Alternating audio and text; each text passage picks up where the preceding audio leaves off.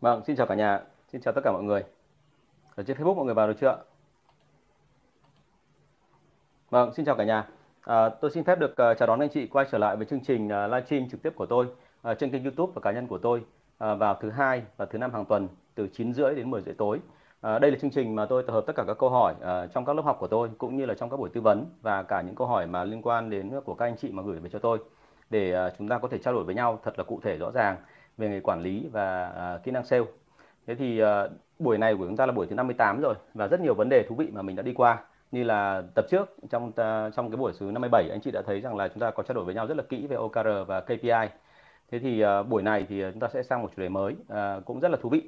Uh, nhưng mà trước khi sang chủ đề thì tôi xin phép là được quảng cáo một chút cho lớp học quản lý sắp tới của tôi vào ngày 7 tháng 7. Uh, đó là lớp học quản lý uh, về đội sale mà dành cho tất cả các chủ doanh nghiệp và các bạn quản lý.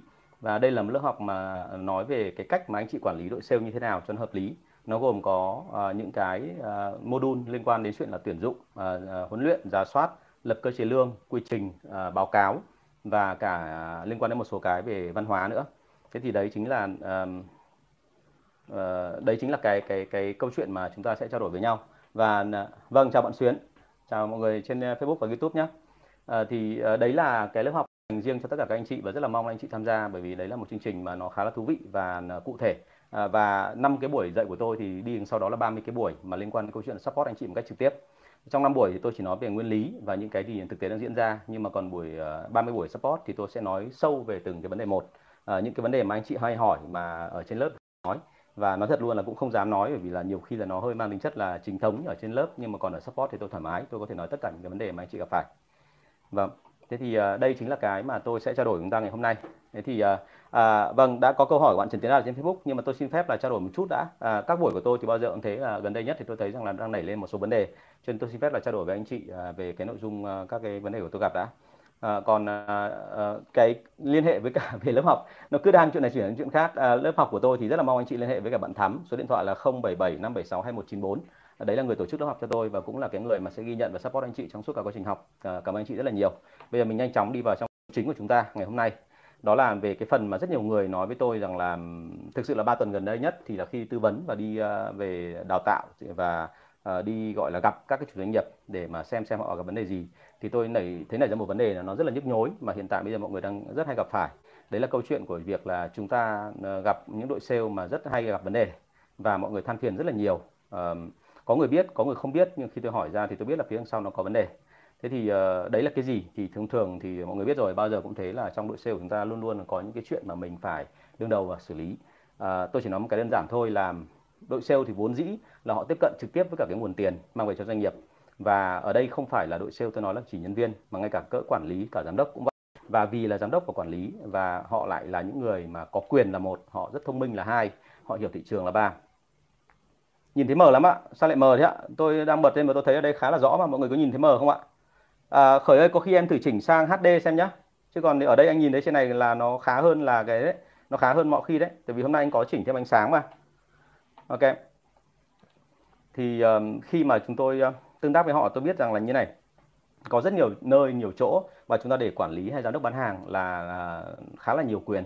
Và khi mà để nhiều quyền như vậy thì đôi khi là chúng ta cũng không quản lý chặt chẽ cho lắm à, có rất nhiều cách để mà bạn sale và bạn quản lý. Có thể là tận dụng cái cơ chế công ty. Và trong 3 tuần vừa rồi là gần như tôi tôi bị liên tục nhận những cái thông tin kiểu như vậy. Và ờ, mặc dù tôi đã cảnh báo mọi người rồi nhưng mọi người như có vẻ không để ý lắm. Thành ra rồi thì mọi người rất ngạc nhiên. Và vì thế cho nên trong 3 tuần vừa rồi thì xảy ra rất nhiều chuyện. Ví dụ như là uh, quản lý và sale thì việc dễ dàng nhất là họ có thể là ăn một phần khuyến mại. Thế là ăn khuyến mại tức là ví dụ khuyến mại đưa ra là 20% thì họ có thể là ăn được khoảng độ 5% tức là họ đưa lại một chương trình dành cho ờ, khách hàng nó chỉ có 15% thôi còn 5% là họ sẽ lấy. À, ngoài ra nữa là họ có thể đưa thông tin sai lệch để mà từ đó là là là các bạn gọi là những cái người mà bạn mua mua hàng của chúng ta họ sẽ không mua hàng của công ty mà đợi đến lúc nào mà họ gọi là mặc cả được với sếp thì lúc đấy mới tung đơn hàng ra. Thì lúc đó là họ cũng sẽ lấy thêm một phần. Rồi à, các người quản lý thì họ sẽ đưa người nhà vào vị trí quan trọng để phối hợp mà à, có cùng một cái chế độ với nhau và có cái cách để làm cái chuyện đó vâng à, bạn à, còi anh tôi nhìn thấy youtube rồi nhá. Lát nữa mình sẽ đọc luôn cả một loạt các câu hỏi nhé xong mình trả lời dần dần. Cảm ơn bạn rất là nhiều. Thế thì à, một cái nữa đấy là họ có thể là bán hàng khác trong cùng hệ thống. Tức là họ làm cho một công ty nhưng mà sau đó họ lại đi bán hàng khác của hãng khác vào vào cái hệ thống khách hàng bây giờ hiện giờ đang có. Rồi họ đưa thông tin cho đối thủ để đối thủ biết rằng là cách tấn công và cách mà phòng thủ với các chương trình của chúng ta ra làm sao. Rồi họ có thể ghim giữ doanh số để mặc cả với chế độ chiết khấu cho khách. Tức là họ có thể bán được nhiều hơn nhưng họ không bán bởi vì họ đợi đến lúc nào mà sếp cảm thấy khó chịu quá rồi thì họ bắt đầu mới gọi là đưa ra cái mặc cả với sếp. Rồi họ có thể là uh, thao túng anh em để mà khiến cho tất cả mọi người trả lời theo cái cách mà họ họ nói họ họ muốn để cho thông tin nó đưa về đến sếp là nó không đúng. Thế thì uh, tất cả những cái phần này thì thực ra sai lệch nó rất là nhiều và thực sự mà nói là là chúng ta có thể nói với nhau là như này là cái việc này là việc xảy ra thường xuyên. Và các ông chủ thì rất là nhức đầu trong cái chuyện khống chế cái chuyện này. Còn uh, nhân viên sale thì chúng ta chỉ cần hơi sơ sẩy một tí thôi là sẽ xảy ra cái chuyện đó vậy thì bây giờ cái câu hỏi đưa ra là thế này làm sao để không có chuyện đó xảy ra? Thế thì uh, chúng ta bây giờ trước hết là trước khi mà nói về chuyện không khống chế làm sao để cho nó không bị xảy ra chuyện này thì có lẽ tôi xin phép là phân tích luôn để cái này cho cả bạn sale và các bạn quản lý khác cùng nghe. Bởi vì là thực ra từ phía ông chủ thì chúng ta sẽ nhìn thấy một góc và từ phía các bạn sale thì mình sẽ nhìn thấy một cái góc khác. Và trong mọi trường hợp thì hãy nhớ rằng là ở đây không có chuyện là chúng ta nói về cái chuyện là đạo đức có nghĩa là phải giữ để làm sao ông chủ được toàn quyền. Mà ở đây mình đang chỉ nói về cái chuyện là ai có lợi và ai có hại trong cái chuyện này mà thôi vậy thì trong cái buổi này thì tôi sẽ tập trung nói về cái chuyện là cái lợi của về phía những người à, làm người sale từ giám đốc quản lý đến nhân viên khi họ làm những cái việc này. Thì phải nói thật luôn là thế này là nếu như mà nói không qua thì khi họ làm những việc này họ có lợi rất là nhiều. Ở tất cả những bạn từ giám đốc quản lý đến nhân viên từ cái thời của tôi từ khi mà từ những năm mà à, nghề bán hàng của những công ty liên doanh là một nghề thậm chí là còn được coi là đánh giá cao ấy, ở các tỉnh thành bởi vì cái nghề đấy kiếm khá nhiều tiền thì đã có hiện tượng này xảy ra rồi. Mặc dù quản lý rất là chặt và bao giờ cũng thế, ngay cả công ty liên doanh họ cũng chỉ quản lý được khoảng 85% thôi. Thì cái lợi mà dành cho cái đội mà biết cách tận dụng những cái khe hở trong cái hệ thống quản lý của đội sale là rất nhiều. Cái lợi đấy nó khủng khiếp đến cái mức mà về sau có những anh bạn à, bán hàng ở trong đội ngũ của tôi ngày xưa và khi họ gặp lại tôi, họ có cười, họ nói với tôi một câu là mặc dù thời điểm đấy anh là giám đốc, em biết lương của anh, hồi đấy lương của anh là từng ngày từng ngày. Nhưng mà anh có biết là lương của em ấy, nên trên thực tế mà chính thức em nhận, em chỉ bằng một phần tư đến một phần năm của anh thôi nhưng mà thực tế mà nói với những cái thứ gì mà em kiếm được từ công ty thì nó thật với anh là một tháng em kiếm được bằng cả năm anh làm giám đốc. Thế thì ờ, đấy là một câu chuyện. Vâng chào bạn dương nhé thì đấy là một cái câu chuyện mà mình chào bạn linh chứ xin lỗi. Cứ đặt tên khác làm ra thỉnh thoảng bị hay bị, bị mất phương hướng. À, đấy là một câu chuyện mà mình phải thấy rằng là cái chuyện đấy là, là là là như vậy cái lợi ích của họ rất là nhiều và cái lợi của họ có nhiều như vậy. Cái lợi chứ không phải lợi ích xin lỗi. Lợi nhuận của họ rất là nhiều như vậy thì hiển nhiên là họ sẽ cảm thấy rằng là họ muốn làm. Như vậy cái đầu tiên đấy là lợi về tiền đúng không? Tiền là phải nói là vô thiên lùng nếu họ biết cách làm sai lệch hay là họ biết cách tận dụng cái khe hở của ông giám đốc. À, có nhiều công ty mà tôi biết rằng là chỉ cần nhích lên một phần trăm thôi đặc biệt là những ngành nghề mà bán số lượng lớn ví dụ như là công nghiệp nặng hoặc là ví dụ như là thức ăn chăn nuôi gia súc chỉ cần lệch đi 0.1 0.2 phần trăm thôi là cái tiền mà họ ăn được lên hàng trăm triệu. Thế thì đấy là cái đầu tiên là về lợi về tiền là rất lớn rồi đúng không ạ? Cái thứ hai đấy là à, khi mà làm như vậy thì bạn bao giờ cũng thế là một khi mà kết bè kết đảng với nhau mà quản lý với cả nhân viên cùng làm thì bạn quản lý tạo được cái uy với sale và được tiếng ở đây là thương và chiều anh em. À, cái phần này rất là quan trọng. Tức là ở đây là bởi vì là họ tạo cho anh em cơ hội để kiếm tiền cho nên anh em rất là máu. Và thứ hai anh em cảm thấy quý và nể. Và anh em luôn nghĩ rằng là trong công ty thì bị OS còn ở đây là anh Tùng chẳng hạn là người quản lý anh ấy thương thương mình. Cho nên là mình được cái cái cái cái cái gọi là được anh ấy chiều chuộng như vậy mình rất là thích. Thậm chí anh Tùng nếu mà kiếm được nhiều tiền ấy tôi biết là có nhiều vị quản lý thậm chí kiếm được nhiều tiền còn mời cả gia đình của nhân viên đi chơi đúng không? Đi chơi những đợt rất là dài và chưa đã toàn bộ không cần phải anh em không phải lo tôi lo được cả về vé máy bay cả khách sạn cả ăn uống đúng chưa? Anh em chỉ việc gọi là rủ bố mẹ và vác xác đi thôi đúng không? Không phải làm gì. Thế thì đấy là một cái mà chúng ta phải tại sao phải nói cái này? Bởi vì thực ra cái lợi này nó khiến cho đôi khi các bạn quản lý và bạn sale ấy là không giữ được mình và luôn luôn muốn làm cái chuyện đó. Thì uh, về phía quản lý về phía sếp ở trên phải hiểu cái này rất là rõ. Bởi vì với, với bản chất ấy, là đội sale luôn gặp những cái khó khăn và đôi khi chỉ quản lý mới biết được cái điều này nhưng mà sếp thì không biết, cho nên là các bạn quản lý bắt buộc phải tranh thủ bất kể mọi lúc mọi nơi để mà có được cái lợi gì đó cho mình và khiến cho đội ở dưới nó nghe mình. Thì một trong những cách đấy các bạn thấy dễ nhất là tội gì mà không lấy của công ty? Bởi vì công ty vốn dĩ đã có lãi rồi mà sếp thì không để ý. Sếp cứ thấy là doanh số tăng và lợi nhuận đã có rồi, nhưng mà ở dưới thì mình biết cách, mình điều điều chỉnh một chút xíu thôi, tự dưng là cái số tiền mình có và vì thế cho nên là anh em nghe mình hơn. Thì đây lại là một cái phần mà về tình cảm, thông thường là mọi người rất hay hay gặp tôi hay gọi cái này bệnh này là bệnh nó gọi là thao túng với tình cảm. Thao túng hoặc là bệnh gọi là uh, nó gọi là cái gì? Uh, tôi quên một cái từ tôi có viết một bài về cái này. Uh, lợi nhóm xin lỗi lợi ích nhóm theo kiểu tình cảm. Tức là hoàn toàn đây là theo kiểu là tình cảm chứ lại không phải hoàn toàn là chỉ có về tiền.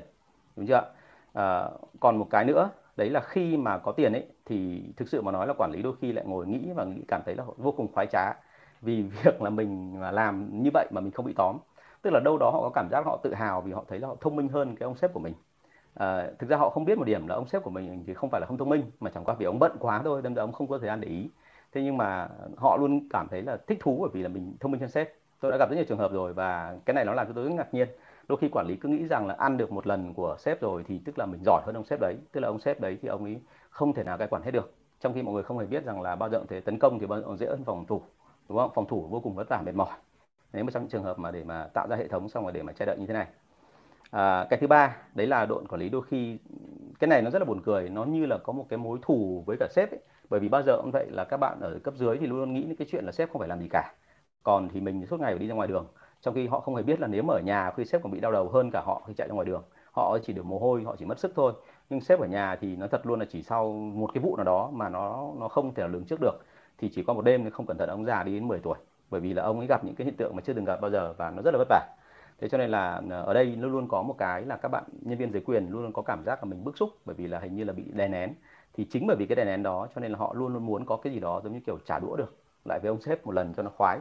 Thế thì đấy là tất cả những cái lợi mà của mấy cái vị mà làm quản lý và nhân viên khi họ chung tay với nhau để mà họ tận dụng hay là đúng hơn là lợi dụng cái khe hở mà của của của của công ty để họ gọi là làm lợi riêng cho mình à, còn nhiều cái kiểu làm làm lợi khác nữa mà nó thật luôn là tôi kể ra thì không bao giờ hết cả. Và anh chị nghe xong thì không cẩn thận anh chị lại thấy nó giống hệt công ty của mình.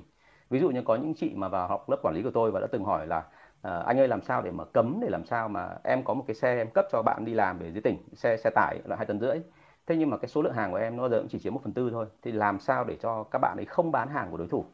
Như vậy là tôi nghe xong rồi tôi biết ngay là như vậy chị đã từng để biết cái chuyện đấy rồi mà không thể nào cấm được đúng không? Thì đấy là những cái mà anh em hay tận dụng. Và khi tận dụng như vậy xong thì uh, công ty thì ờ, nói chung là có cái thiệt hại. Như vậy thì ừ, cái thiệt hại đấy về lâu về dài thì nó sẽ lan sang cái hại của nhân viên với cả quản lý.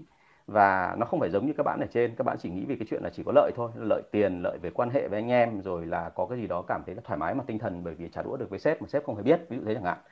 Thế thì đấy những cái lợi. Nhưng còn những cái hại thì nó là cái gì?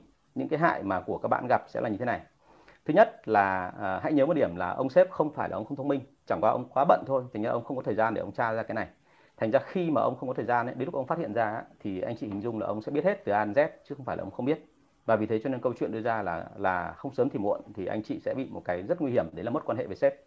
Và mất quan hệ với sếp thì các anh chị tưởng rằng là cái này không có cái gì đúng không? Nhưng mà thực sự mà nói là uh, cái cái này thì nó rất là nguy hiểm bởi vì là ông sếp bao giờ cũng thấy cái quan hệ của ông lớn hơn của anh chị anh chị chỉ là nhân viên thôi nhưng mà khi anh chị có một quan hệ mức độ nào đấy thì anh chị có thể tận dụng được cái cơ chế của sếp để anh chị làm việc. Nhưng mà đến lúc mà sếp phát hiện ra thì từ đấy trở đi không cẩn thận trong cái ngành của anh chị anh chị mang tiếng rất là nhiều. Và cái chuyện này đã xảy ra rất là nhiều lần rồi. À, tôi nói thật luôn tôi cảm thấy vô cùng là đau xót thậm chí cho cả những cái người mà đã từng làm quản lý gọi là cấp trên của tôi. Tức là đến mức mà anh ấy có thể ăn một cái số tiền nó lớn đến cái ngưỡng mà anh chị hình dung là cứ hai ba tháng anh lại đổi nhà một lần. Nó nhiều đến mức độ như vậy mà thời điểm đó thì lương của bọn tôi mới chỉ có được là 20 30 triệu thôi. Thì nó đã rất là cao so với người tiêu dùng bình thường rồi. Tức là người mà lao động mà cung cấp với bọn tôi thì bọn tôi lớn gấp 10 lần.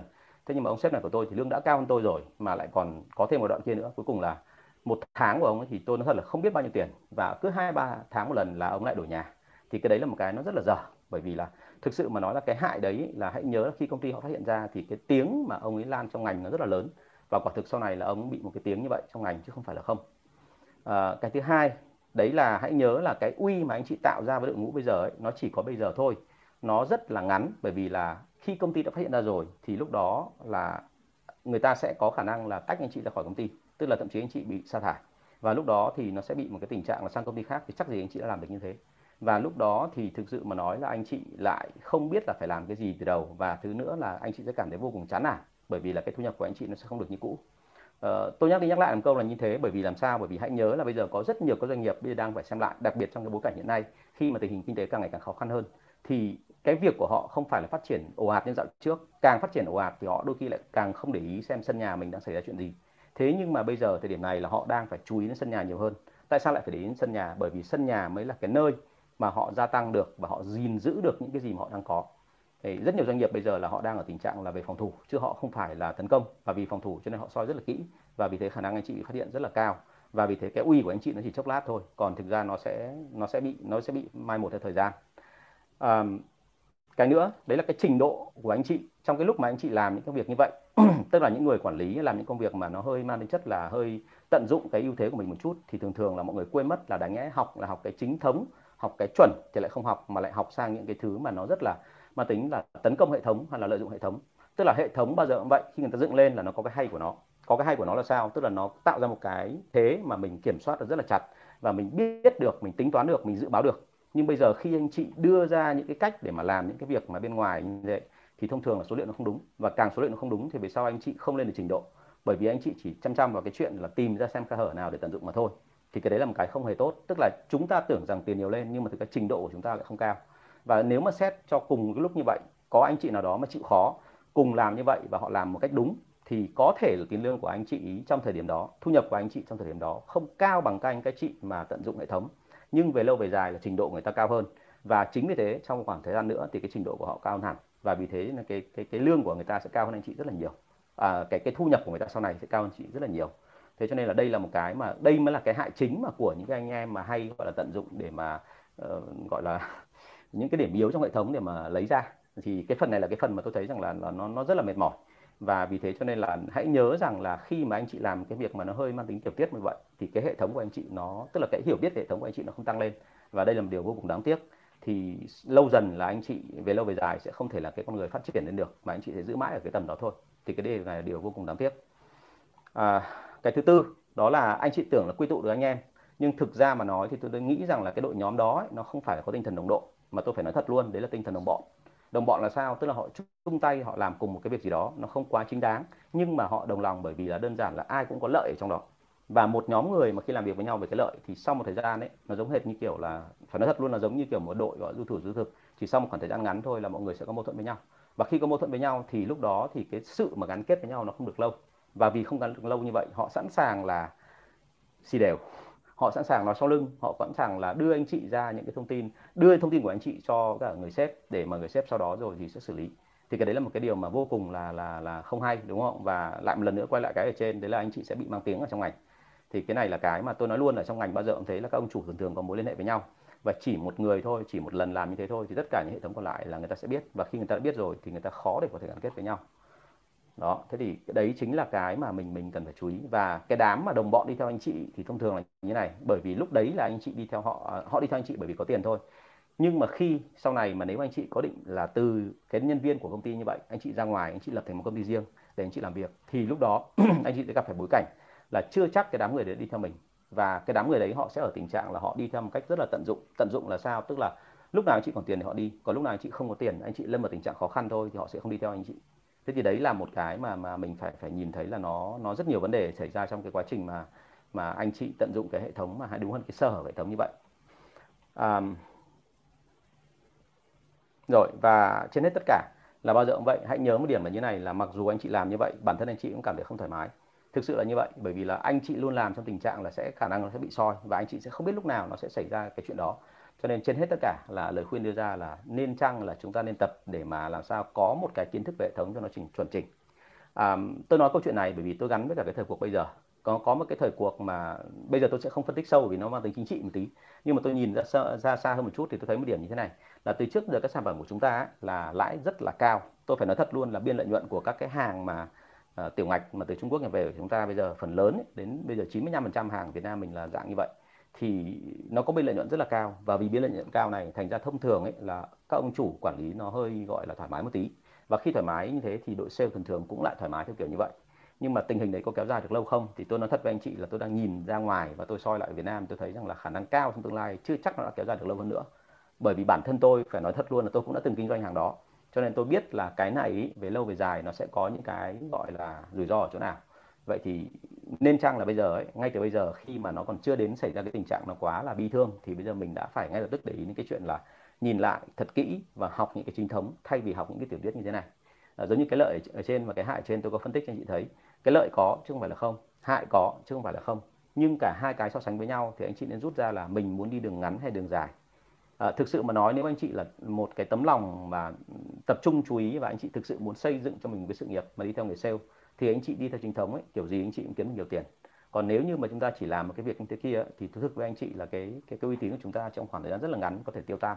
Và vì thế cho nên là mình trong ngành sẽ không được xây dựng được tiếng nữa. Và mình sang ngành khác thì chưa chắc là mình đã tồn tại nổi. Bởi vì thị trường nó chỉ có phức tạp lên chứ không bao giờ là dễ dàng hơn cả. À, đặc biệt giống như ngày nay à, bây giờ chúng ta thấy là rất nhiều anh em sale bây giờ đang ở tình trạng là xin việc à, rất là dễ cho nên là cũng khá là kêu. Nhưng mà khoảng một tháng trở lại đây thì đúng như cái mà tôi tiên đoán từ trước tôi cái này trong quá trình tư vấn với cả một số doanh nghiệp khi mọi người họ nói với tôi rằng là tuyển sale khó quá thì tôi có nói rằng là cứ bình tĩnh bởi vì tôi đoán là trong khoảng một hai tháng nữa thôi là sẽ dễ. Và quả thực bây giờ là bắt đầu nó đang dễ. À, nhưng mà cái đang dễ đấy thì nó lại bị một cái vấn đề như này là cái số lượng mà sale đấy anh chị có ở đâu ra?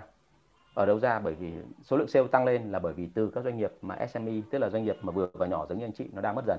Tức là họ đang kém đi họ đang phải thu ngắn lại cái, cái thu tức là thu hẹp lại cái lượng nhân sự của họ hoặc là họ phải cắt bớt đi một số chi nhánh thì cái hiện tượng này xảy ra tràn lan rất nhiều. À, anh chị đi ra ngoài đường anh chị chỉ cần nhìn thấy là số lượng các cửa hàng đóng cửa là anh chị có thể đoán được ngay là cái cái cái tình hình nó như thế nào. Và chính vì cái điểm này cho nên là thực sự mà nói trong tương lai nghề sale sẽ không phải là cái nghề mà bỏ công ty này sẽ xin sang được công ty khác một cách dễ dàng đâu. Chúng ta sẽ càng ngày càng thấy rằng là xin việc của sale nó càng ngày càng khó hơn. Và vì thế cho nên là chúng ta sẽ không thể nào mà dễ dàng để mà làm những cái việc mà không chính thống như thế kia nữa thành ra anh chị hết sức cẩn thận về cái này. Đây là cái lời tâm huyết của tôi và tôi nói luôn là tôi dựa trên cái kinh nghiệm của tôi, cả việc quản lý lẫn cả việc ngày xưa tôi làm nhân viên. Thì tôi phát hiện ra một điểm là chúng ta đang, gọi là, tương đối thoải mái và chúng ta nghĩ rằng là mọi chuyện nó sẽ thoải mái mãi như vậy. Thì nó không phải như thế đâu. Câu chuyện nó không hề dễ dàng như thế. Trong tương lai nó sẽ thay đổi. Và khi nó thay đổi rồi thì anh chị mà không có một cái chuẩn chỉnh, không có một cái cái hiểu biết xịn về hệ thống và quy trình, về kỹ năng thì anh chị không phải là người sale chuyên nghiệp thì anh chị sẽ không được tuyển vào những cái hệ thống mà theo kiểu truyền thống như thế và trong tương lai thì hệ thống chính thống nó sẽ nhiều hơn cái hệ thống mà bây giờ anh chị hay thấy. Tức là chúng ta mở một đội nhóm nào đấy ra, xong rồi chúng ta mua một cái hàng rẻ về, xong rồi mình thả tiền vào Facebook, xong rồi mình kinh doanh. Đúng không? Hoặc là mình cho lên các cái gọi là những cái cái cái gọi là sàn thương mại điện tử. Thì cái việc đó bây giờ đang diễn ra tràn lan, nhưng mà trong tương lai tôi nghĩ là nó sẽ không dễ dàng như vậy. Tôi tin là rồi sẽ xảy ra chuyện đó. Và tôi đang nói chuyện với rất nhiều người mà cũng có cái luồng hàng như vậy và cũng đang làm trên những cái sàn như thế. Thì bây giờ hiện tượng đấy đang đang đang diễn ra hàng ngày, chỉ có mỗi cái là nó không rõ thôi bởi vì công ty SMB Việt Nam mình thì nó không phải là những ông lớn. Nó thay đổi. Một công ty chết đi thì đôi khi là mọi người trên thị trường cũng không biết. Giống như năm 2012 không hiểu anh chị bao nhiêu số liệu đó không?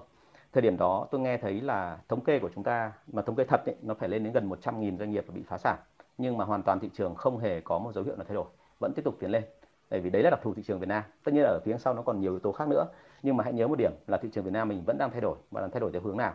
Thay đổi theo hướng chuyên nghiệp hơn cẩn thận hơn. Và vì thế cho nên đây là thời điểm mà chúng ta học một cách nghiêm túc đàng hoàng. Chứ đừng có nghĩ rằng là cái nghề sale là cái nghề mà ba vạ hay là ờ, nói chung là thoải mái bây giờ là tận dụng được những cái nguồn lực của các ông chủ thừa tiền. Không có chuyện đó đâu. Ông chủ bây giờ càng ngày càng giỏi hơn càng thông minh hơn. Còn sale yêu cầu phải càng ngày càng làm cẩn thận và chi, chi tiết chu đáo hơn. Bởi vì thị trường nó không phải là cái thứ mà chúng ta nhìn thấy trong thời gian vừa rồi. Nó đang thay đổi rất là nhiều. Ok thì đấy là cái phần tâm sự của tôi ngày hôm nay. Và tôi muốn nói cái này để cho anh chị thấy rằng là, đặc biệt là các bạn sale, tôi thấy rằng là rất đáng tiếc với cả một số bạn. Bởi vì thực sự mà nói là tôi thấy rằng là các bạn đã được vào những vị trí rất là đẹp, rất là ngon. Nhưng mà không hiểu làm sao mà mà mà do một cái cái cái cái tư tưởng nào đó mà các bạn cứ xoay sang tận dụng những cái thứ mà nó lại không phải ở chính thống trong hệ thống, thì tự dưng là sau đấy là các bạn thực sự là làm hại tương lai của mình. Thì tôi thấy rất là đáng tiếc. Các bạn là người rất là giỏi, nhưng mà nếu mà chúng ta chịu khó một tí thôi, vượt qua được cái bản ngã của mình một tí, vượt qua sự ích kỷ của mình một tí thì mình sẽ khá còn nếu mà mình cứ nghĩ rằng là mình đã ok rồi thì thực sự mà nói mình chỉ dừng lại khoảng 10 15% những kiến thức của ông chủ thôi. Mà mình lại cứ tưởng là mình đã đủ tầm là ông chủ rồi thì ra ngoài đời sẽ rất là vất vả. Đó thì thì cái phần này từ từ bản thân tôi và từ kinh nghiệm của những anh em quanh tôi nữa thì tôi xin phép chia sẻ với anh chị là như vậy. Vâng thì bây giờ mình sang xin phép sang cái phần mà trả lời uh, câu hỏi trực tiếp của anh chị ở trên này nhé bạn Cao anh ở trên trên youtube có hỏi một câu này? À, vâng chào tuấn lê anh nhé nếu bây giờ các doanh nghiệp phân phối chuyên nghiệp của nước ngoài vào đây thì theo anh các doanh nghiệp SME Việt Nam mảng thương mại gặp nhiều vấn đề không ạ? Gặp rất nhiều vấn đề. Bởi vì thực ra mà nói là các doanh nghiệp ở nước ngoài ấy, họ mạnh nhất, khủng khiếp nhất là bởi vì là họ có cái công nghệ bán hàng và họ có cái công nghệ làm thị trường nó rất là mạnh mẽ và trên hết tất cả là họ có tiền. Cái tiền của họ thì nó thật luôn nó đè bẹp tất cả các doanh nghiệp Việt Nam.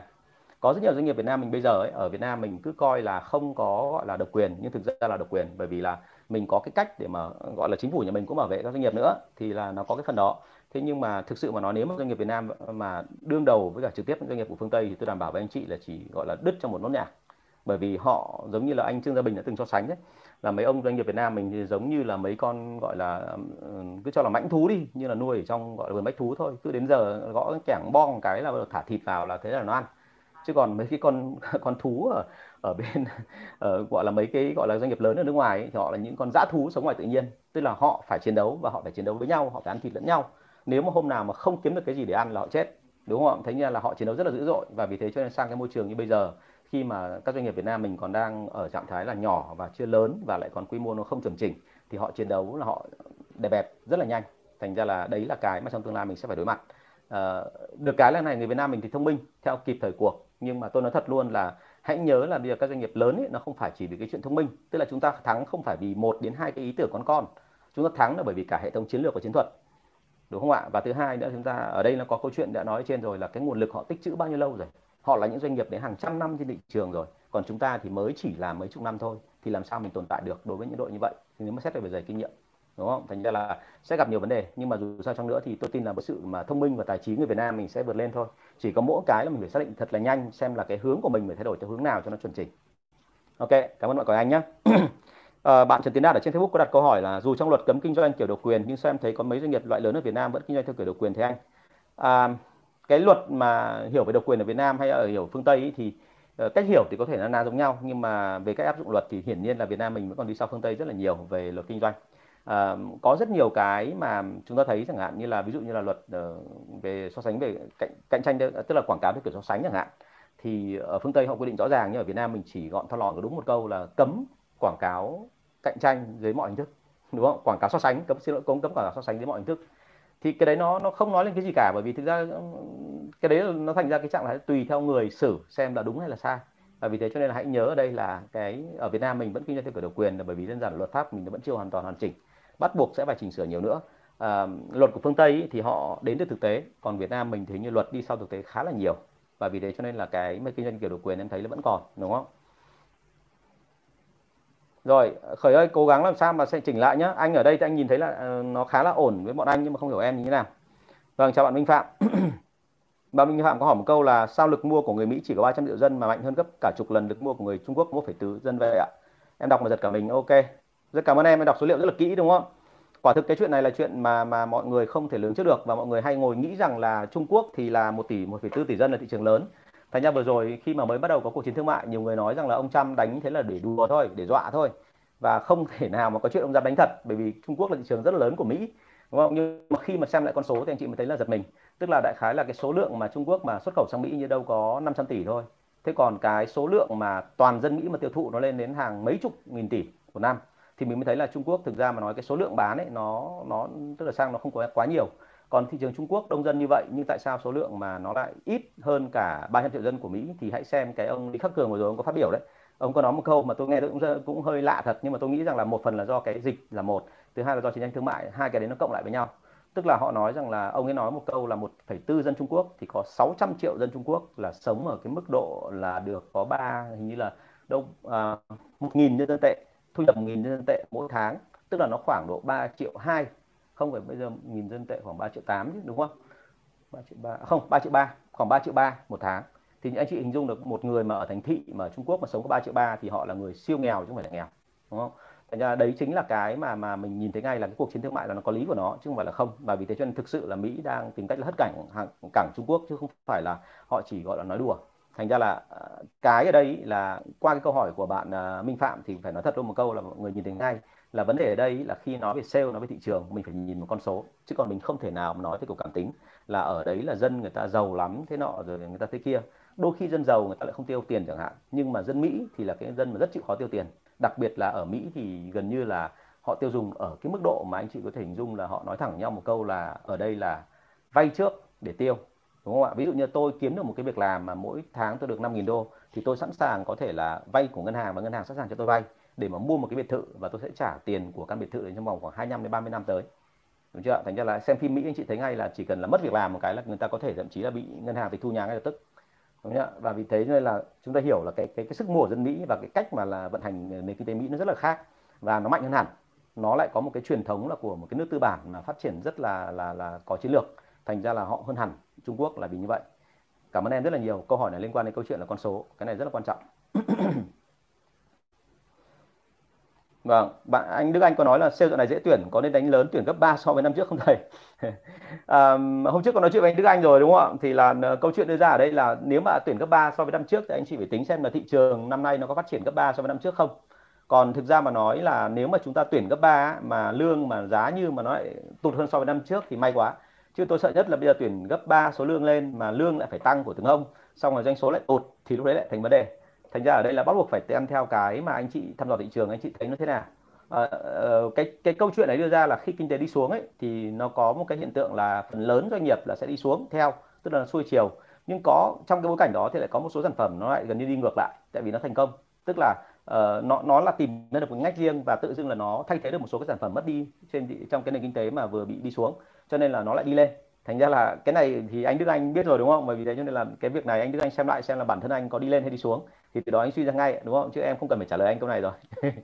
Thank you anh rất là nhiều. Đây bạn Phúc Phạm Văn có phân tích đây. 300 triệu dân nhưng có 100 dân sẵn sàng bỏ 100 đô mua hàng tổng cầu là đây. 1,4 dân chỉ có 400 người sẵn sàng mua đúng rồi chuẩn.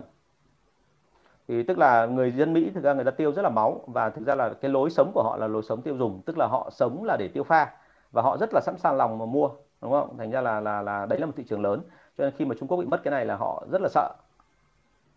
Ok cảm ơn mọi người rất là nhiều. À, à, trong khi chờ các câu hỏi tiếp theo tôi xin phép đi vào cái câu hỏi mà tôi đã chuẩn bị ở trước ở đây. À, đây một bạn hỏi đây chắc là muốn hỏi tư vấn thế sao? À, em gửi anh những tài liệu nào thì anh có thể nhận định giúp em tình hình kinh doanh của bên em là tốt hay là xấu? Ok thank you em. À, anh cần cái đầu tiên đấy là tất cả những cái mô tả về tình hình kinh doanh của em hiện nay bao gồm có cả thị trường đang như thế nào tổng dung lượng thị trường của em là bao nhiêu. Tổng dung lượng đây đừng có nghe cái gì to tát nhé mà chỉ cần đơn giản là tổng số lượng khách hàng mà em có thể bán được vào kể cả người tiêu dùng hay là đại lý là bao nhiêu và đến bây giờ em đã bao phủ được khoảng bao nhiêu chỗ đó rồi? Và doanh số của em trong mấy năm vừa rồi tăng hay là giảm bao nhiêu phần trăm? Và cái cơ chế lương của em, đặc biệt là cơ chế lương của em em gửi lại cho anh thì thậm chí anh có thể phân tích được, biết là như vậy trong cái cơ chế lương đó. Khi em đưa ra với nhân viên sale thì cái văn hóa của anh em sẽ như thế nào? Cái tinh thần của em sẽ làm sao? Và à, nếu có thể em đưa cho anh cả cái phần là những cái thông tin về cái chuyện đạt chỉ tiêu hay không đạt chỉ tiêu của sale của em trong vòng mấy tháng vừa rồi. Thường thường là bọn anh hay kiểm tra trong vòng 6 tháng gần nhất kiểm tra giống hệt như kiểu kế toán ấy thì kiểm tra như thế xong anh sẽ phát hiện ra ngay là em đang tình hình kinh doanh của em đang đi lên hay đi xuống. À, đó là còn chưa kể nữa là thế này là chúng ta cần phải tìm hiểu thêm nữa là cái ờ, đôi khi phải giả soát cả về cái tỷ lệ nhân sự nghỉ việc nữa. Bởi vì nhân sự nghỉ việc nó là cái thể hiện là bọn em có phải là cái người mà nhanh nhẹn và có người mà liên tục phát triển thị trường hay không. Nhá thì tất cả những thông tin nó gửi cho anh thì anh sẽ sẽ ra được cái thông tin kia cho em. Ok? À, còn cái gì nữa thì lại nói tiếp với nhau. Nhưng mà thực ra này tôi phải nói luôn là các doanh nghiệp Việt Nam mình thì hay bị một cái đấy là nói về tình hình thì thông thường là nếu mà nói vấn đề thì nói rất là nhiều. Nhưng khi mà nói về một cái bức tranh tổng thể thì không mô tả được. Đây là một điều vô cùng đáng tiếc. À, thường thường anh kiểm tra một doanh nghiệp anh anh kiểm tra hai thứ. Một là cái hệ thống theo kiểu dạng tĩnh. Dạng tĩnh là sao? Tức là khi mà họ không hoạt động thì các bộ phận bố trí với nhau như thế nào? Từ giám đốc sang đến nhân sự sang đến các phòng ban sang đến marketing logistics tài chính kế toán đúng không? Kho vận vân vân sản xuất. Thì tất cả bộ phận đấy liên hệ với nhau ra làm sao? À, tức là nhìn thấy cái hệ thống nó nó nó nó gọi tương tác về mặt tĩnh tức là về cái bố trí các nhiệm vụ như thế nào. Cái thứ hai đấy là anh quan tâm đến chuyện là khi mà hệ thống nó vận hành tức là có một cái đầu vào thì ngay tức hệ thống nó vận hành ra làm sao. Thì anh nhìn ra anh sẽ biết ngay là như vậy là cái đấy nó diễn tiến tiếp theo ra làm sao và như vậy là cái hệ thống của em hoạt động có ổn hay không. À, có một số doanh nghiệp thì cứ bảo rằng là mình phát triển tốt là cái tỷ lệ lãi mình cao nhưng nếu so với thị trường mà tỷ lệ của mình vẫn cứ tăng thấp hơn thị trường thì điều chứng tỏ là mình kém đúng không ạ? Còn ngược lại, có một số thị trường có một số cái, các cái doanh nghiệp mà thực ra là cái số lượng nó tăng không đáng kể. Nhưng mà thị trường tăng bao nhiêu thì họ tăng bấy nhiêu và thậm chí còn tăng hơn cả cái mức bình thường. Tức là cả cái ngành họ tăng, ví dụ 5% thì họ luôn luôn giữ ở mức là tăng 10 15% thì như vậy họ lại làm tốt. Đúng chưa ạ? Mặc dù có thể tỷ lệ lãi nó không cao bằng bằng cái đội khác, nhá. Thành ra là phải cho anh tất cả con số số liệu đó. Và tất nhiên anh phải hiểu thêm cả tình hình của em nữa. Thậm chí anh phải biết cả cái văn hóa của em. Thành ra cái chuyện này thì không phải chỉ mỗi tài liệu mà còn phải kiểm tra là trên thực địa và cũng như là phải hỏi qua về phỏng vấn em để xem là em đang suy nghĩ thế nào và em cảm thấy thế nào. Rồi ngay cả đội ngũ của em ở dưới. À, nói luôn là gần đây nhất một đội nhân viên sale và cái này tôi rất là lo này khi mà anh em sale ở trong đội họ nói với cả người giảng viên đến đến dạy là thị trường của em bây giờ bão hòa rồi. Thì đấy là một cái điểm mà tôi cực kỳ lo. Bởi vì thị trường chưa chắc đã bão hòa nhưng một khi họ đã nghĩ là nó bão hòa rồi thì rõ ràng là sau đó rồi thì cái mức độ làm việc của anh em sale sẽ giảm xuống thì cái điều điều đấy là vô cùng đáng tiếc. Và vì thế nên tôi rất là mong muốn là chia sẻ với các chủ doanh nghiệp là uh, phải kiểm tra thật kỹ xem tinh thần anh em nó đang ở mức độ nào. Tình hình kinh doanh của em có ổn hay không? Đôi khi căn cứ theo cái chuyện là nhân viên của em có làm hết sức mình không? Có làm được hết toàn bộ cái trách nhiệm của họ được ra thị trường hay không? Vâng. Bạn uh, lữ Hikvision em nên làm gì để kỹ năng sale của mình luôn phát triển? À, học liên tục em ạ. Học liên tục và thứ hai là thử liên tục. À, nhớ nhá ví dụ em bán hàng cho một khách hàng là anh Tùng thì kể cả khách hàng đấy là người tiêu dùng hay là đại lý, em luôn phải có một cái động tác là em nên thử cả cánh khách khác nữa. Ví dụ như hôm nay ông Tùng, ông ấy đang, gọi là, ông đang khó chịu thì mình lại phải chiều bóng một tí. Nhưng hôm sau mình thấy rằng ông dễ tính rồi thì mình thử ép ông xem như thế nào. Cái điều này điều rất là thú vị. Trong nghề bán hàng thì không bao giờ bọn tôi dừng lại cả. Bọn tôi luôn phải thử cách mới. Tại sao? Bởi vì nếu bọn tôi không thử cách mới thì có khả năng là đối thủ sẽ thử. Và cái thứ hai là nếu mà tôi mà không thử cách mới thì tôi sẽ không vượt ra khỏi cái bóng của tôi ngày xưa. Tức là tôi chỉ có một phong cách bán hàng thôi mà tôi giữ mãi như vậy thì khả năng cao tôi sẽ không thành công trong tương lai cho nên liên tục liên tục là phải thử. Và thử xong thì nên rút kinh nghiệm liên tục là xem lại xem mình như thế nào. Và hỏi cả những đồng nghiệp của mình nữa hỏi cả thậm chí cả đối thủ. Đúng không? Hỏi thậm chí là ngay cả đại lý xem là như vậy là đối thủ họ đang làm gì. Rồi hỏi đối thủ xem là tại sao họ lại giỏi hơn mình như vậy. Thì những cái câu hỏi đó thì nó nó là những câu hỏi mà rất là thực tế. Và anh luôn hỏi kỹ từng phần từng phần một thì nó sẽ suy ra được là à, là kỹ năng sale của mình nó đang phát triển theo hướng nào và mình nên đi theo hướng nào thì mới là ok. So với thị trường bây giờ đang rất là biến động hàng ngày ok bạn chồng Nguyễn có hỏi này em có hàng của nước ngoài em muốn thâm nhập thị trường Việt Nam thì nên bắt đầu nơi nào uh, đầu tiên? Hà Nội hay Sài Gòn? Uh, cái này thì anh không biết là hàng của em là hàng cao cấp hay hàng thấp cấp. Và cái thứ hai là hãy nhớ là cái cái cái cái sản phẩm của em ấy thì nó còn phải liên quan đến thị hiếu từng vùng nữa. Quan điểm của anh đưa ra là cái này là chọn cái gì dễ nhất làm trước. Đấy là công ty SME đúng không? Công ty mà liên doanh thì đôi khi họ chọn cái nền tảng để làm trước mà cái nền tảng thường thường là cái khó nhưng mà công ty SME thì lời khuyên đưa ra là cái gì dễ thì làm trước bởi vì cái kiểu gì thì kiểu anh chị cũng phải tồn tại đã. Đúng không? Không có tiền thì anh chị không thể tồn tại được. Công ty mà nước ngoài hay liên doanh hay những dự án mà thành công thuộc dạng lớn ấy, thì người ta luôn luôn nói một câu là mình vào thị trường Việt Nam mình người ta sẵn sàng chịu lỗ từ 5 năm đến 10 năm.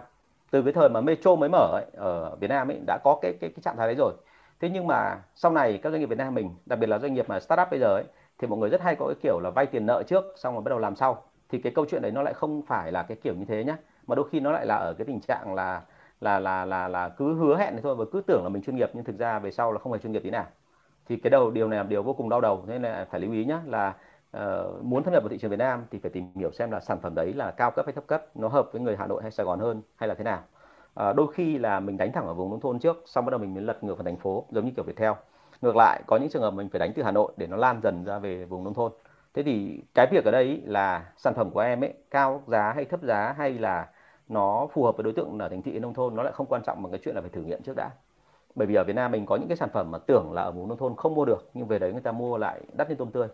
À, có những sản phẩm ở thành thị mình cứ nghĩ rằng là không ai mua ai là hoặc là sản phẩm rất là hot nhưng cuối cùng là khi bán thì lại không ai mua cả. Thế thì cái việc ở đây là phải thử. Ờ, cái thị trường Việt Nam mình nói thật với anh chị ở tình trạng là vô cùng hỗn loạn. Nếu mà à, tôi đọc một cái báo cáo thì bao giờ tôi cũng phải xem kỹ lại xem là như vậy cái gì đang diễn ra và thị trường thì trước đấy nó có cái chuyện gì rồi và xu hướng bây giờ nó đang là theo hướng nào. Bởi vì có rất nhiều sản phẩm mà tôi vào và tôi kiểm tra hay cũng hơn là tự mình tôi kiện triển khai thì tại sao mà tôi hay thất bại? Anh chị hình dung là chính bản thân tôi là cái người dấn thân vào và tự đi làm tự đi bán hàng mà cuối cùng còn thất bại. Nữa là những cái sản phẩm mà mình gọi là không điều tra. À, vẫn có những sản phẩm mà anh chị không cần điều tra tung vào cái là được ngay tức là ví dụ những sản phẩm theo kiểu trend chẳng hạn. Nhưng mà hãy nhớ cái gì mà theo trend thường thường thì nó lại lỗi mốt rất là nhanh. Thế cho nên là đôi khi mọi người đang đi theo một cái thứ là hào nhoáng bên ngoài nhưng mà ở bên trong nó không có lõi là rất nguy hiểm. Thành ra là cái lời khuyên đưa ra của em là nếu như em có hàng nước ngoài ngon mà em nhập được về giá nó ok à, biên lợi nhuận đủ thì em nên tìm hiểu thật kỹ và bản thân em phải là người đi thử nghiệm đầu tiên. Em thử nghiệm xong rồi em mới phát hiện ra là cơ hội bán hàng là có hay không. Ok? Rồi thank you em rất là nhiều mọi người tiếp tục đặt câu hỏi nhé à, ờ, tôi ờ, xin phép là chuyển sang cái câu hỏi tiếp theo mà tôi có chuẩn bị ở đây. Mọi người cứ gửi tôi. Hôm nay thì bạn à, một bạn có gửi qua Facebook cho tôi đấy là à, cái việc sale mà của một công ty làm hai job một lúc giờ đang rất phổ biến thì cái đó có đúng không hay là chỉ hiện tượng hay nó chỉ là một hiện tượng nhất thời thôi? À, đã nói với anh chị rồi là hiện tại bây giờ có rất nhiều công ty cần sale và khi mà có rất nhiều công ty cần sale như vậy thì thông thường nó xảy ra hiện tượng là các bạn sale là khá là ẩu. Tức là các bạn nhận vào một công ty để làm nhưng sau đó thậm chí các bạn làm cho cả một loạt các đối thủ cạnh tranh của chính công ty đó.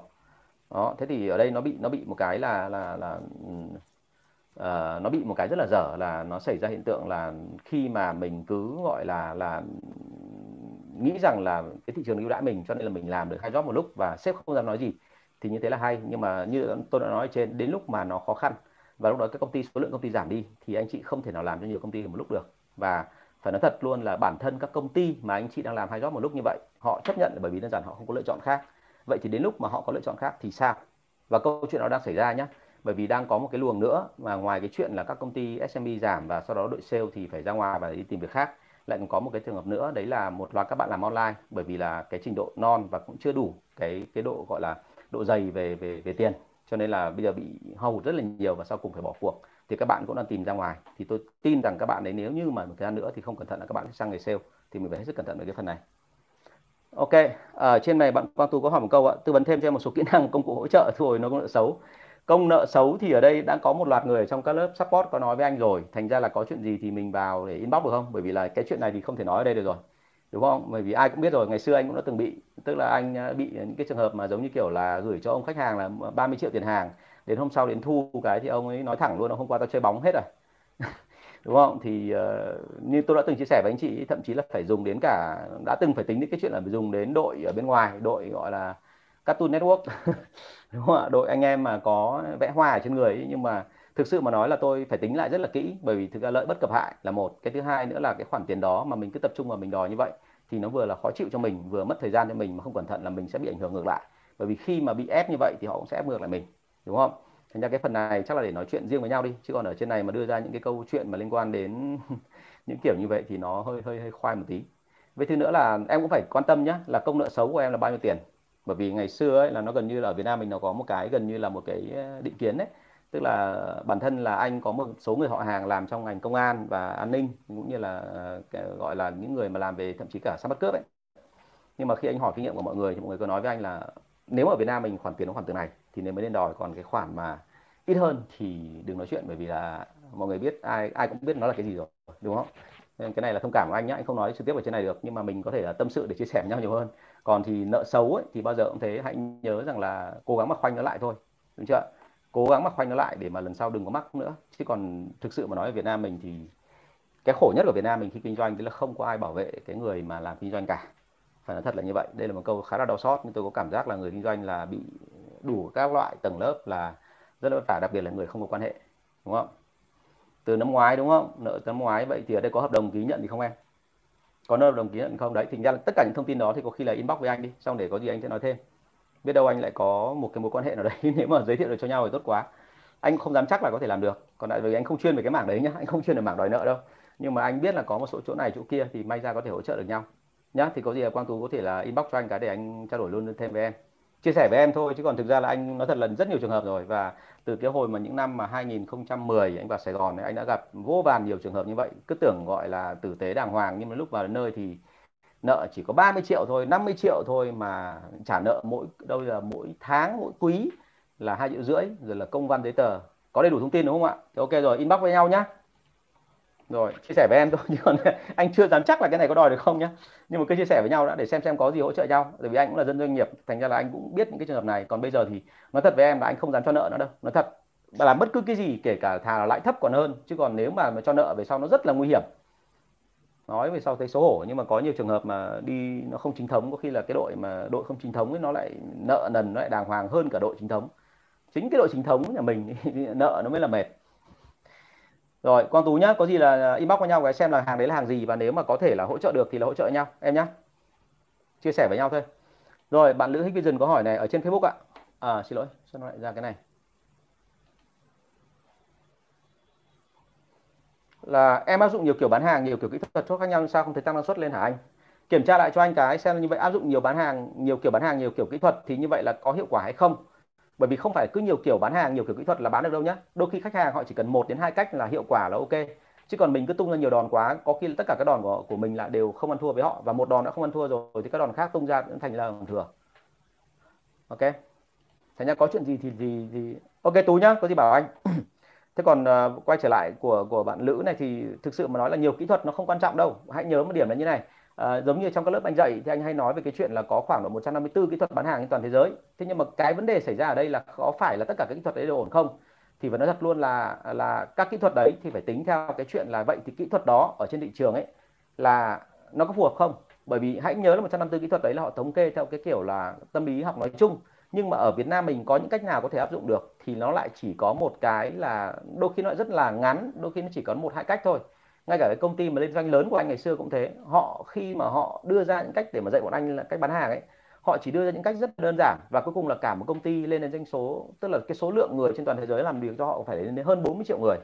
Thì cuối cùng nó chỉ có hai cái kỹ thuật để chốt đơn hàng thôi, nó không có nhiều đâu.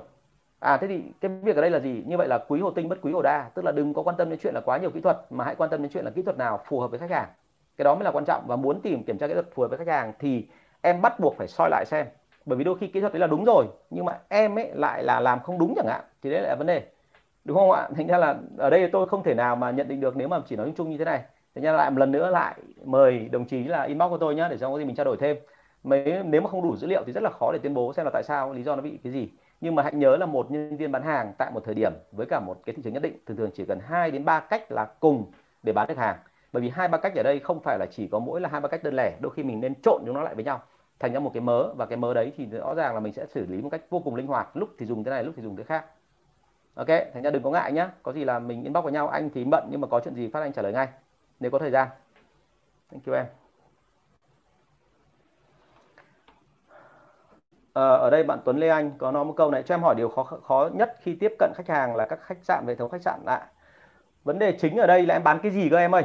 Chứ còn tiếp cận thì thực ra mà nói là ở đâu cũng chả khó đúng không? Hệ thống khách sạn và các cái nhà hàng thì bao giờ cũng thế là phải quan tâm đến cái chuyện là vậy thì ai là người có quyền chốt ở đây? Bởi vì thực ra trong khách sạn ấy thì giống như một cái doanh nghiệp B2B ấy, mình bán hàng cho họ luôn phải nhớ một điểm là đôi khi bà kế toán trưởng lại có quyền to. Đôi khi ông giám đốc khách sạn lại không phải là người có quyền quyết định. Đôi khi cái chính cái ông lễ tân ở đó mới là người có quyền quyết định. Tại sao lễ tân có quyền quyết định? Bởi vì có khi lễ tân lại là chân tay của cái ông có cổ đông gọi là cái người anh em trong nhà của ông có cổ đông lớn nhất ở khách sạn đó. Thành ra bây giờ ở trong khách sạn nhà hàng em phải tính cho anh xem là em bán cái gì và cái cách tiếp cận của em bây giờ nó đã như thế nào rồi và em nói cho anh biết là cái hiệu quả nó đến đâu. Ví dụ như là 100 khách sạn tiếp cận tiếp cận được bao nhiêu rồi và bán được bao nhiêu. Và cái phần lý do còn lại là tại sao không tiếp cận được số còn lại và cái lý do không bán được hàng thì theo em nó là cái gì và em đã kiểm tra lại xem lý do đấy chuẩn hay chưa. Thì sau đó rồi thì anh sẽ có thể là giúp em thêm cái phần là bây giờ tìm ra được bằng được cái nguyên nhân là tại làm sao mà người ta không mua, hoặc tại làm sao mà người ta lại cứ ở tình trạng là người ta không mình tiếp cận, nhá. Chứ còn khách sạn hay tất cả những mô hình khác thì bao giờ cũng thế. Một khi người ta mở một doanh nghiệp ra để kinh doanh thì họ đều là những người mua hàng và họ là người mua hàng rồi thì mình là người bán hàng thì họ mình phải tiếp cận với họ làm sao để mà nói ra được cái hay của mình nhưng mà phù hợp với cả cái lợi của người ta. Tức là ở đây là cái mối quan hệ là win-win. Vậy thì bây giờ em phải tìm hiểu xem là thực sự người ta cần cái gì ở mình. Chứ đừng có nghĩ là hàng của mình tốt hàng của mình ngon thế là xong. Không bao giờ có chuyện đấy đâu. Và ngay cả tiếp cận cũng thế. Đừng có nghĩ là tiếp cận ông to nhất lại thành công. Đôi khi tiếp cận từ dưới lên nó lại hay hơn. Tại vì là ông to nhất ấy, thì bao giờ ông thế? Ông tiếp không biết bao nhiêu thằng mua hàng thằng bán hàng trong một ngày. Và vì thế mình cũng chỉ là một trong cái mơ đấy thôi mình chỉ là một trong cái mới thôi thì tự dưng là mình sẽ không phải là cái người có làm việc có hiệu quả. Nhưng nếu như mà mình làm cho họ cảm thấy là mình có cái gì đặc biệt, chỉ có mình mới có cái kiến thức đó, chỉ có mình mới có cái đặc điểm gì thú vị mà họ phải quan tâm, thì lúc đó nó lại thành ra hiệu quả. Thành ra là phải phải phải xem lại kỹ cái phần này nhé tức là nói cho cùng thì tất cả mọi thứ xuất phát từ chính bản ngã của mình. Tức là mình phải soi lại xem là trong mắt họ thì mình là ai và mình có mang lại giá trị gì cho họ hay không. Nhiều người nói với tôi là em chỉ là thằng bán hàng và em tiếp cận với các sếp thì nó không có hiệu quả nhưng mọi người đâu có biết là các sếp khi mà đã lên chức cao như vậy thì các sếp cần cái gì? Các sếp cần nhất là có mấy thằng em ngoan và chịu khó để mà liên tục là là, là đi theo là học hỏi họ. Thế cho nên là câu chuyện là chúng ta có làm được cái đó hay không? Chúng ta có thể hiện được cái đó hay không? Và chúng ta có làm cho họ tin tưởng mình hay không trước khi mà mình bán hàng? Ok. Rồi thank you. Em rất là nhiều. Tiếp theo này một câu hỏi số 479 em có một chuỗi các cửa hàng bán giày làm sao để thống nhất quy trình bán hàng giữa các cửa hàng đó. Ok chắc là bây giờ em đang nhận ra rồi đúng không? Các cửa hàng mà bán bán hàng ấy mà thông thường khi mà chúng ta mới mở đặc biệt là mở chuỗi thì thông thường mọi người hay nghĩ là thế này là mở ra tại địa điểm mà bán hàng ngon thu hút nhiều khách và bắt đầu có doanh số thì như vậy là ok rồi. Chúng ta ít khi để ý đến cái chuyện là quy trình của một cái cửa hàng đó. Thế thì uh, bao giờ cũng vậy trên cả một hệ thống thường thường họ có một cái quy trình thống nhất. Cái quy trình thống nhất đấy không có nghĩa là tất cả mọi cửa hàng đều làm giống nhau mà cái quy trình đấy để cho mọi người hiểu rằng là cái nguyên lý trong bán hàng nó phải đi theo từng bước như thế. Ví dụ như là quy trình là bốn bước, thì cứ bốn bước đấy mà làm thôi. Nhưng nó có một sự điều chỉnh. Đấy là ở một số cửa hàng, ví dụ như là bán là cái giày cao cấp hơn, thì cái quy trình đấy phải chỉnh theo cái kiểu là nói chuyện với khách hàng cao cấp. Thế còn ở một số cửa hàng khác bán cho những cái sản phẩm mà thấp cấp hơn, rẻ tiền hơn, thì mình lại phải chào theo một cái kiểu khác. Tức là quy trình phải được chỉnh sửa. Tức là quy trình thống nhất, nhưng mà ở tại từng cửa hàng nó phải có độ linh hoạt khác nhau và nó phải có chỉnh sửa làm sao cho nó phù hợp bởi vì nó căn theo cái hiệu quả bán hàng tại từng cửa hàng. Thế thì muốn làm được như thế mà anh sợ là đây là em chắc em chưa có cái gì cả đúng không? Thì phần lớn các công ty các cửa hàng mà thực ra mở chuỗi như thế này ấy, là mọi người hay bị một cái trường hợp là cứ mở thôi còn về sau cứ nói là có một cái quy trình khi tôi kiểm tra lại thì hóa ra là quy trình đấy là nói để mà mọi người thống nhất nhưng mà thực ra có áp dụng không thì trên hệ toàn hệ thống nó không áp dụng. Tại sao nó không áp dụng? Bởi vì đơn giản là mọi người làm theo cái kiểu nào mọi người cảm thấy tiện. Và cái thứ hai đặc biệt cái đặc thù cửa hàng ấy rất hay xảy ra trường hợp là bởi vì nhân viên ra vào liên tục tức là nhân viên có thể là tháng này đang còn đang làm ở đó tháng sau là không còn làm đó nữa chuyển đi uh, nghỉ. Bởi vì họ là sao? Họ là nhân viên part time họ là sinh viên làm thêm hoặc là họ là những cái ờ, gọi là cái người mà chỉ làm theo một cái ca nào đấy rất là đặc biệt ví dụ từ 9 giờ đến 5 giờ chiều chẳng hạn. Thì thông thường với tất cả những cái đó là chúng ta không thể nào huấn luyện họ kịp. À thế thì đấy chính là một cái cản trở của các doanh nghiệp mà thuộc dạng là các, các cái cái chuỗi. Bởi vì mọi người nghĩ rằng là uh, người ta vào nhanh thành ra cuối cùng là mình cũng chỉ huấn luyện được sơ sơ thôi mình không thể áp đặt được cái đó thế thì ờ, làm sao để mà cái quy trình của mình nó phải đơn giản nhất? Để mà áp dụng được ấy, thì phải có quy trình thật là đơn giản đơn giản đến mức độ mà người ta chỉ cần học thuộc lòng thôi. Còn sau đó rồi thì có những cái uốn éo ấy, thì là các cái cửa hàng trưởng ở đấy họ sẽ chỉnh sửa nhá. Thành ra là muốn thống nhất quy trình bán hàng giữa các cửa hàng thì việc đầu tiên tốt nhất là nên tìm hiểu đặc thù của từng cửa hàng đã sau đó mới đưa lên thành tổng. Rồi bắt đầu là thống nhất lại thống nhất xong thì bắt đầu đưa về đặc thù từng cửa hàng chấp nhận cái đó rồi thì rồi mới tiến hành. Thì hãy nhớ trong việc lập quy trình ấy, luôn luôn phải có sự tham gia của nhân viên còn nếu anh chị mà lập quy trình theo cái kiểu là chỉ có một chiều từ trên xuống tức là xếp dập xuống bắt nhân viên phải làm ấy thì chưa chắc đã thành công ở Việt Nam. Đấy là cái đặc thù của người Việt bây giờ. Lưu ý thôi vâng bạn Tuấn Lê Anh trên YouTube có hỏi. À, ok. À, thực ra cái lời khuyên mà mang lại giá trị cho khách hàng thay vì chỉ chăm chăm vào sản phẩm thì anh nói rất là nhiều nhưng mà ở từng lĩnh vực một thì nó lại khác nhau Tuấn Lê Anh nhé thành ra là có trong lĩnh vực của em thì nó đặc thù khách sạn cho nên có chuyện gì thì mình sẽ phải trao đổi thêm cụ thể ví dụ như em có thể nói cho anh là khách sạn của em thuộc dạng 5 sao hay là 4 sao hay là thậm chí là nhà nghỉ. Tại vì ngày xưa anh đã từng à, vào lang thang và khắp các nơi là nhà nghỉ nhà nhiếp khách sạn là thứ để anh bán hàng rồi. Thì uh, anh thấy rằng là trông thế thôi chứ còn từ các nhà nghỉ lại không dễ bán. Còn trông thì khó khăn như vậy nhưng mà các khách sạn lớn thì đôi khi lại tiếp cận lại dễ. Để miễn là làm sao mình có cái cách làm sao cho nó phù hợp. Bởi vì là nó còn liên quan đến câu chuyện là cái quyền lợi của những cái người tham gia quá trình mua hàng nữa. Nói thế là hiểu rồi đúng không? Rồi ạ chúng ta có câu hỏi gì trên Facebook thì, à, trên YouTube thì cứ đặt ra luôn nhé để tôi ấy luôn. Vâng ạ. Vâng chào bạn Hoàng Phúc. Bạn Quang Tú có hỏi thêm là thầy tư vấn giúp em số loại sách. À, số loại sách tài liệu để huấn luyện hỗ trợ các kỹ năng bán hàng ạ. À, thực ra thì thế này Quang Tú ơi nói thật là anh anh đã từng nói trong các buổi livestream trước ấy ở Việt Nam mình thì thực ra này là có rất nhiều sách dạy về kỹ năng bán hàng. Nhưng cái khổ ở đây là khi anh đọc anh phát hiện ra một điểm là những người dịch từ tiếng Anh đến tiếng Việt dịch rất là ẩu. Và họ không phải là cái người trong nghề. Thế cho nên là khi mà đưa ra những thông tin đấy thì nó lung tung xòe cả. Mỗi người dịch theo một kiểu khác nhau. Thành ra là nếu mà em muốn tìm tài liệu để huấn luyện và hỗ trợ thì anh thật luôn lời khuyên đưa ra là thế này làm cái này có thể nhá. Nhưng mà cũng phải biết cách đọc. Đấy là cái cái tài liệu mà nguyên vẹn nhất và đầy đủ nhất thì nó lại nằm ở các công ty liên doanh. Mà công ty liên doanh thì thông thường là cái cái cái đội mà được huấn luyện kỹ nhất ý, thì nghe mọi người sẽ thấy là cảm thấy là là là là lạ. Nhưng mà thực ra cái đấy là sự thật. Đấy chính là đội MCG tức là cái đội mà đào tạo về nhân viên bán hàng mà hàng tiêu dùng. Bởi vì tại sao lại được huấn luyện kỹ? Bởi vì hàng tiêu dùng ấy là cái hàng mà liên tục biến đổi. Và thứ hai là cái sự cạnh tranh của nó rất là khủng khiếp khủng khiếp hơn nhiều so với cả các, các loại ngành hàng khác. Và vì thế cho nên là họ được đào tạo rất là kỹ. Thành ra nếu như em có thể quen với cả một số anh em trong ngành đó em có thể lấy được từ tài liệu đấy ra để em chuyển sang cái tài liệu của em. Nhưng mà hãy nhớ một cái là cái tài liệu này ý, thì khi mà mình đọc thì mình phải biết là nó khác gì với cả cái ngành của mình bởi vì hàng tiêu dùng của bọn tây ý, thì hãy nhớ rằng là nó có tiền hoa ủng nó có rất nhiều thứ. Nhưng mà khi mà chúng ta chuyển sang môi trường SME thì chúng ta phải làm tất. Tức là một người phải kiêm rất nhiều thứ. À, ví dụ như là hôm trước anh có nói là marketing thì anh hay hay nói là hay chê thậm chí là chê marketing là marketing không chịu ra ngoài thị trường để, để thăm dò thị trường. Nhưng mà một trong những cái lý do mà khiến cho các bạn không ra được thì cũng phải thông cảm với các bạn ấy. Vì làm sao? Bởi vì là sếp là thường thường thân với marketing. Và khi thân rồi thì sếp hay chút lên đầu marketing rất nhiều việc. Thậm chí sếp bắt là gì ạ? Marketing phải làm luôn cả văn hóa làm cả luôn cả truyền thông làm luôn cả về nhân sự luôn đúng không? Rồi là làm cả những cái thứ mà liên quan đến gọi là là là cơ sở hạ tầng các thứ nữa. Thì đấy là một cái điều nó rất là buồn cười bởi vì là là đấy không phải chuyên môn của marketing nhưng bởi vì thân quá cho nên nhờ nhờ xong thì anh em phải làm và anh em phải làm xong thì không có thời gian đâu ra ngoài cả. À, thế thì hãy nhớ một điểm đấy này là phải tìm hiểu thật kỹ và biết được là cái nền tảng của cái đấy là tại sao họ lại dạy cái đó. Cái đấy quan trọng hơn thay vì cái chuyện là em cứ bo bo bo là họ có một chương trình huấn luyện tốt là mình cứ thế mang về mình dạy y nguyên như vậy thường thường là không buộc ở khi thậm chí kể cả FCG, FMCG anh ở công ty A anh là người đào tạo huấn luyện rất là giỏi. Nhưng khi sang công ty B nếu anh trở thành quản lý công ty B anh huấn luyện đào tạo lại thì anh phải huấn luyện theo kiểu khác nó phải phù hợp với văn hóa công ty B. Chứ nó không phải là cứ mang nguyên từ cái A sang B. Mặc dù hai thằng đấy vẫn là MCG mà hai thằng đấy cùng ngành với nhau thậm chí là đối thủ cạnh tranh với nhau sát sạt với nhau. Nhưng mà tưởng là giống nhau như vậy nhưng mà lại rất sát khác xa nhau.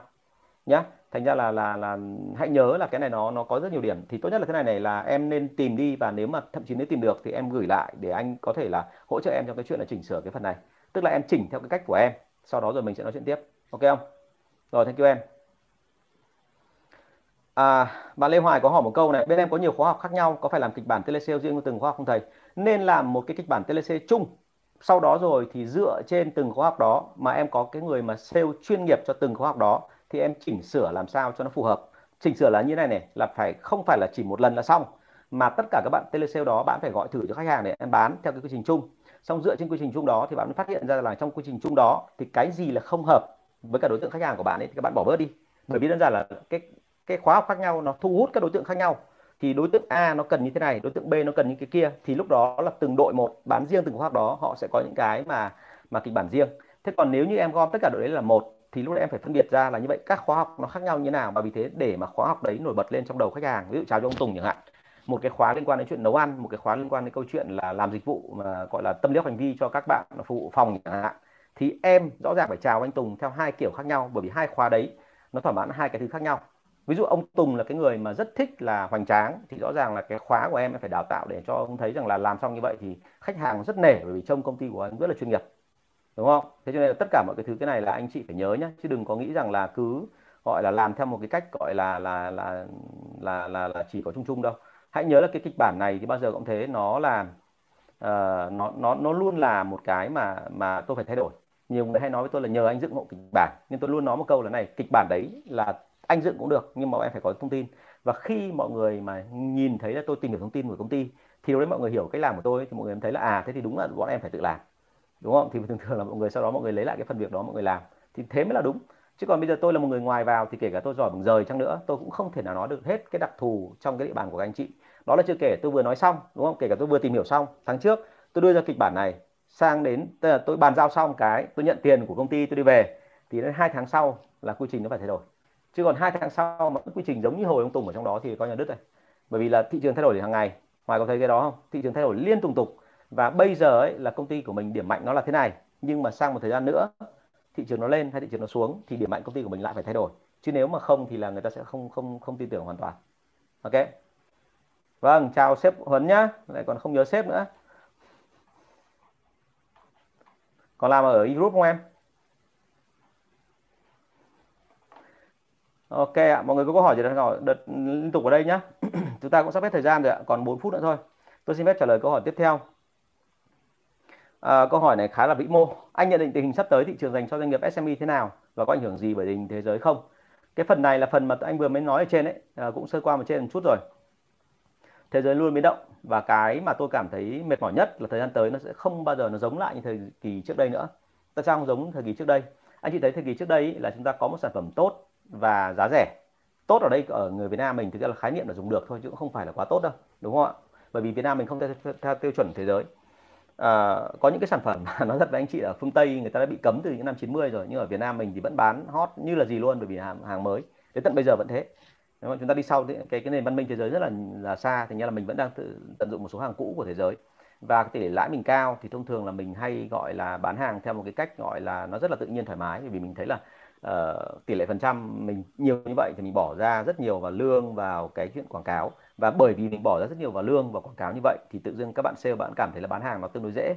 Và khi bán hàng tương đối dễ như vậy thì thường rất hay dẫn đến một cái trường hợp là ẩu cái chuyện này không ai cãi được với tôi cả. Bởi vì thực ra mà nói, ngay cả từ ngày xưa, cái thời của bọn tôi, công ty của bọn tôi đối mặt với cả cạnh tranh với cả một công ty rất là lớn và họ đổ tiền đổ của ra bởi vì họ quá nhiều tiền và họ đánh marketing rất thông minh. Thì khi họ đánh marketing rất thông minh thì tức là họ đã tạo ra được một cái giải thảm ở trong thị trường rồi thì thông thường là bọn tôi gặp rất nhiều trở ngại, bởi vì bọn tôi chỉ có đội sale thôi, chứ marketing của bọn tôi thì thông thường là chậm hơn họ họ đến mấy nhịp, bởi vì công ty bên này là không có nhiều tiền như thế. Và công ty đúng hơn là không phải nhiều tiền, mà chiến lược công ty là đi theo một cái kiểu bền vững gốc dễ hơn. Thế thì chính bởi trong bối cảnh đó thì tôi phát hiện ra như thế này, là đội marketing bên kia, bởi vì họ được đầu tư, họ phát triển rất là mạnh. Nhưng mà chính bởi vì như thế cho nên là sale bán hàng là họ bán hàng rất ẩu. Mặc dù có quy trình đàng hoàng, tại sao lại ẩu? Bởi vì đơn giản là marketing nói hết rồi, thì sale gần như không có gì phải quá cố gắng cả cứ từ từ đi và cứ, gọi là là là là chiến đấu thôi. Chiến đấu theo kiểu là cứ thong thả vào nhà người ta, chỉ cần nhìn thấy cái logo trên áo của mình thôi là người ta đã mua hàng rồi, đúng không? Bởi vì người ta vừa nhìn thấy quảng cáo hôm qua rồi. Thế còn bọn tôi thì bởi vì là không có marketing, thành ra sale phải gần như gánh, đứng ra gánh mọi trách nhiệm. Bọn tôi phải làm cả truyền thông, bọn tôi phải làm cả quảng cáo tại địa bàn, bọn tôi phải đi bán hàng, bọn tôi phải chở hàng. Anh chị hình dung là đến cả giám đốc lương cao như bọn tôi mà cuối cùng là cũng phải xuống bốc hàng như bình thường, đúng không? Thiếu mỗi nước là cởi trần một quần đùi thôi tôi vẫn phải giữ thế của tôi tôi vẫn phải mặc cái áo có chữ có logo này nọ cho nó ra vẻ đàng hoàng. Nhưng một ngày tôi phải thay đến mấy bộ quần áo đó bởi mồ hôi ướt hết. Rồi bốc vác hàng nó mệt lắm và đặc biệt là trời nóng như thế này. Thế thì đấy chính là à, đấy chính là cái mà mình thấy rằng là à, trong bối cảnh đó thì khó khăn như vậy thì đội sale lại thường thường lại rất là lính chiến. Bọn tôi chiến đấu gần như miệt mài và bọn tôi có cảm giác là tôi rất tự tin. Đến lúc mà vào thị trường mà hàng mà chính bọn tôi làm thì bọn tôi thấy là nó nó khá là dễ chứ không phải là khó giống như cái cái mà tôi hình dung thế còn ngược lại phía bên kia thì bởi vì marketing hỗ trợ nhiều như vậy thành ra đội sale sẽ hơi yếu hơn một tí. Tôi khẳng định như thế không thể tránh được đúng không? Thế nên là hãy nhớ là tình hình thị trường của Việt Nam mình ấy, thì thời gian sắp tới bởi vì tình hình thế giới nói chung là nó khó khăn hơn nó sẽ ảnh hưởng đến Việt Nam. Và một khi đã ảnh hưởng đến Việt Nam rồi thì sẽ có một cuộc gạn đục khơi trong rất là mạnh trong tất cả mọi ngành. Tức là những cái người nào làm việc chuyên nghiệp và bài bản thì nó sẽ ok. Đến bây giờ vẫn có một số cái doanh nghiệp mặc dù là thậm chí lên cả sắc tanh rồi là lên cả thế nọ thế kia rồi khoe mẽ khoe vây rất là kinh nhưng mà tôi đảm bảo với anh chị luôn là sắp tới họ sẽ sụp. Bởi vì họ thực sự mà nói lên là họ chỉ hớt váng thôi họ chỉ tận dụng một cái khoảng thời điểm nhất định thôi. Và những cái đó thì trong tương lai tôi nghĩ là nó sẽ bị đào thải bị lọc còn những cái gì mà không có giá trị những cái gì có giá trị thật thì sẽ ở lại. Đó thì thì cái đấy là cái khẳng định. Thành ra là thị trường phát tới của Việt Nam mình là chỉ có khó khăn hơn thôi chứ không có dễ dàng hơn đâu. Đặc biệt nữa là mình gần ở Trung Quốc và bây giờ anh chị thấy là Trung Quốc thì rất nhiều biến động.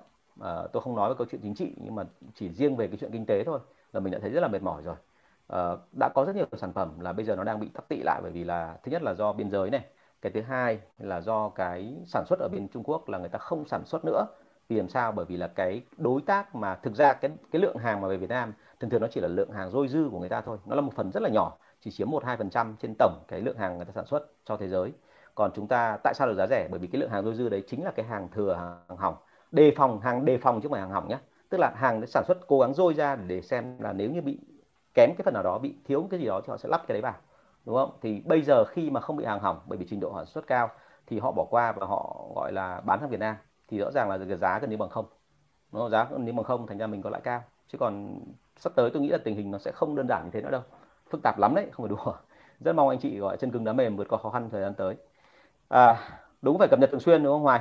Rồi à, với Quang Tú thì là à, tìm hiểu đọc các tài liệu MCG ở đâu? À, thực ra MCG thì ờ, giống như đã nói ngày xưa có cái bia Foster ấy, không hiểu mọi có nhớ bia Foster của không? Anh có một tập tài liệu của họ về huấn luyện đào tạo về bán hàng mà bây giờ anh không biết anh vứt vào đâu rồi. Ờ, à, P&G cũng có Unilever cũng có Ansanter cũng có Coca-Cola có Pepsi có. Nhưng mà hãy nhớ là cái tài liệu đấy là em bắt buộc phải lấy ra từ những cái người mà trực tiếp làm trong công ty nhá chứ không phải tài liệu theo kiểu là em gom mà mỗi công ty vào thì một cụ một một đoạn khác nhau nhá là lung tung xòe đấy nhá. Tại vì có rất nhiều ông là bây giờ là, mọi người thấy cái quảng cáo ấy cái quảng cáo ở trên Facebook bây giờ có rất nhiều ông kêu là bây giờ giới thiệu với anh chị bộ quy trình chuẩn của những cái nhiều hãng mà đã từng tồn tại thị trường và họ đã đúng rồi và họ đã chứng minh được rằng là họ phát triển rất là mạnh.